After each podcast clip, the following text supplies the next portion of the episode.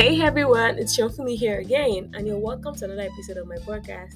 This podcast is created for African women who are interested in building structured and profitable tech powered businesses from the comfort of their homes without trading the things that matter to them the most, like their families and faith. If this sounds like what you want, please stick around. There's a lot of insightful and practical content that I have created and I am creating for you. In today's episode and the next few episodes, we'll be looking at the limiting beliefs and wrong mindsets that African women have about building a thriving digital business. And I will share insights that will help you ditch these beliefs and mindsets, which, by the way, sometimes comes with just being African and being Nigerian. And I will help you adopt a global approach to building your digital business. First of all, I'd love to mention that building a global digital brand as a woman isn't something your African descent naturally and automatically helps you achieve. Then there are cultural expectations placed on you that confines your role to more of domestic. Of course, several women are now breaking out of that, but the next big struggle usually is the tendency to play small, keep it local, and within reach. We're not doing that this time around, girlfriend. We're going to the world, we're going to the world, we're going global. Again, if you're married, you've got husband and kids to care for. In between cooking meals and school runs to in-law duties, and if you're working, you've got work. If you're religious, there's church. Where's the time left to build something global, right? Another big struggle is the resources required. So women are like, I hear you show for me, and I want to build a structured and profitable tech-powered business from the comfort of my home. But where do I get the resources? Where do I get the money, the manpower, the tech knowledge, etc. to do that? We will get into all of that shortly. But today we'll be looking at the most common one, which is the money myth. The money myth says, I need a lot of money to build a successful online business. Those on this table believe that they require a lot of money to build a successful digital business. Now, why this misconception is very common in this part of the world is because the economy in this part is often poor and poverty is high. But no, girlfriend, you do not need a lot of money to build a thriving online business. Why would you say that? I can imagine the expression on some people's faces as they hear me say that. Girl, what you need to build a digital business is the right resources. And resources come in different forms in form of time, relationships, giftings, information, knowledge, goodwill, experiences, etc. Money is one of, but not all the resources that you need to build your business. You know the best part? Online businesses are even the cheapest to set up if you're referring to resources in terms of money. So instead of thinking, I don't have enough money to start my business, start thinking, what resources do I have at my disposal right now? And how can I leverage on that to start my business? If all you have is time, maybe you have a lot of time on your hands, that's a resource that you can convert to building something tangible. And how can you achieve that? You can spend that time researching your business, researching investors, researching people that can partner with you, people that need the product.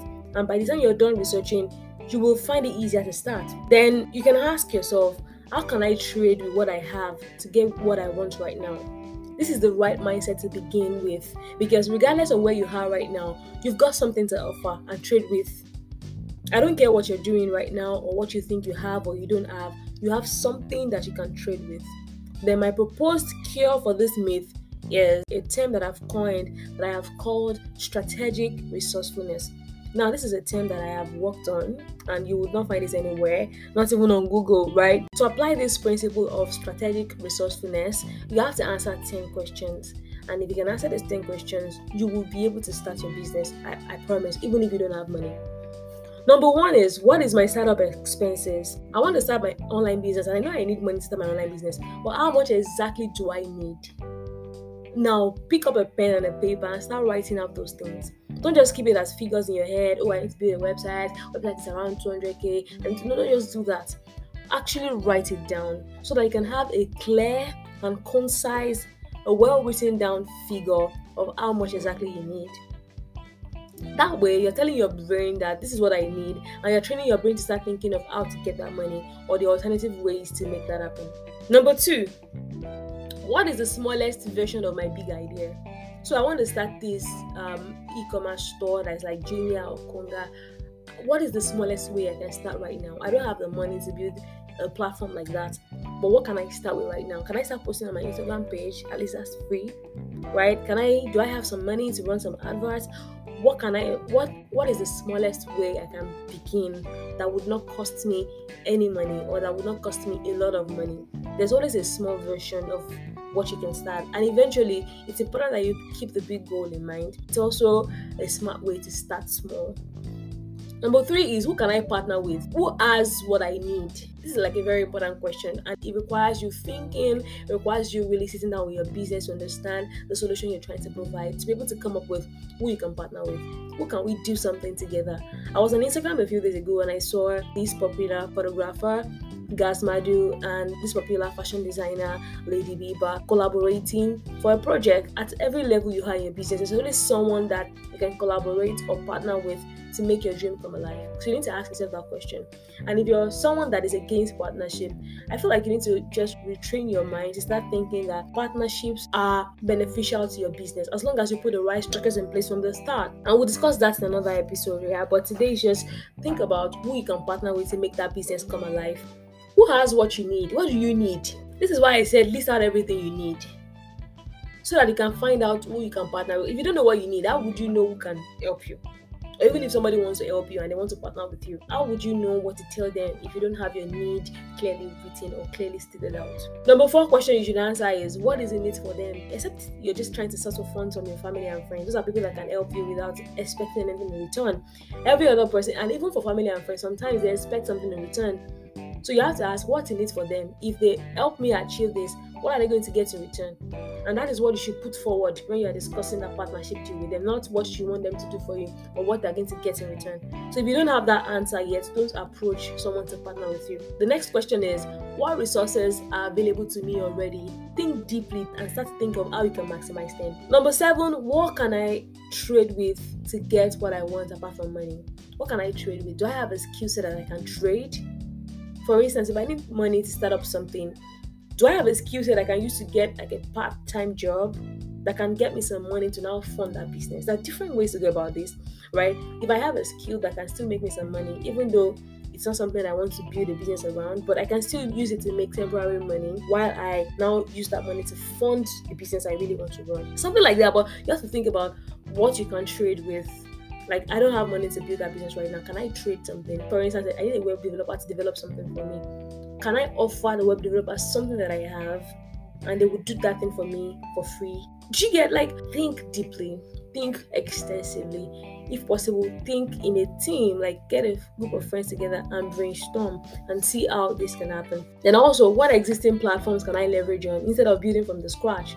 There are several tools right now there's several platforms that have been created for different purposes. Instead of building from the scratch and looking for someone that would charge you maybe millions of naira or thousands of naira to build a platform or to build something start thinking of are there existing platforms that i can leverage on? I remember a, girlfriend of mine just like two weeks ago was telling me about how she wanted to build a platform for social entrepreneurs, and she had you know reached out to software engineers and software developers, and they were charging her thousands of dollars and she didn't have that money. And later she discovered a tool, a, a paid tool, but of course the payment was really flexible and really small compared to how much she was being charged. And she could use the tool to build platform she wanted to build by herself. It's a DIY, do-it-yourself platform. And within two weeks, she was done with the platform. Of course, maybe what those guys are offering to build for her would have been better than what she built, but at least she could start with what she had. And then maybe later, after she started making money, or if she was able to pitch that to investors and she was able to get some money, she can now build something way better. But at least she has something to start with there are platforms all around. Before you start paying a lot of money or start thinking, oh, I can't start this business because I don't have the money to build this or to build that, do your research well. Are there platforms that are already existing that can even help you achieve this in the first place? Also, the next question is what are the ways that I can enter into the market? You might think is, oh, this is the only way I can use to enter into the market. I have to do this, I have to create videos, I have to pay a video editor, all of these expenses. Start thinking, is there another way that I can do this without having to spend all of this money? it requires thinking really guys if you want to save costs if you have a lot of money saved in the bank and you have a lot of money to throw around it's fine you can just go ahead and start your business but even if you do have that i still advise that you still follow this principle so it can minimize a lot of costs starting your business second to the last question to ask is what can wait till later what cannot wait there's some things that you list as a need that can still wait till later you don't have to do them right now they can still wait till later. In that list that you have of the expenses that you need or the things that you need to start your business, categorize them into maybe three columns. One is must have, one should be should have, the other one is to have later. That way, you what you need right now, what is critical, what can be. You need to be able to find out what can wait and what cannot wait. The things that can wait, let them wait.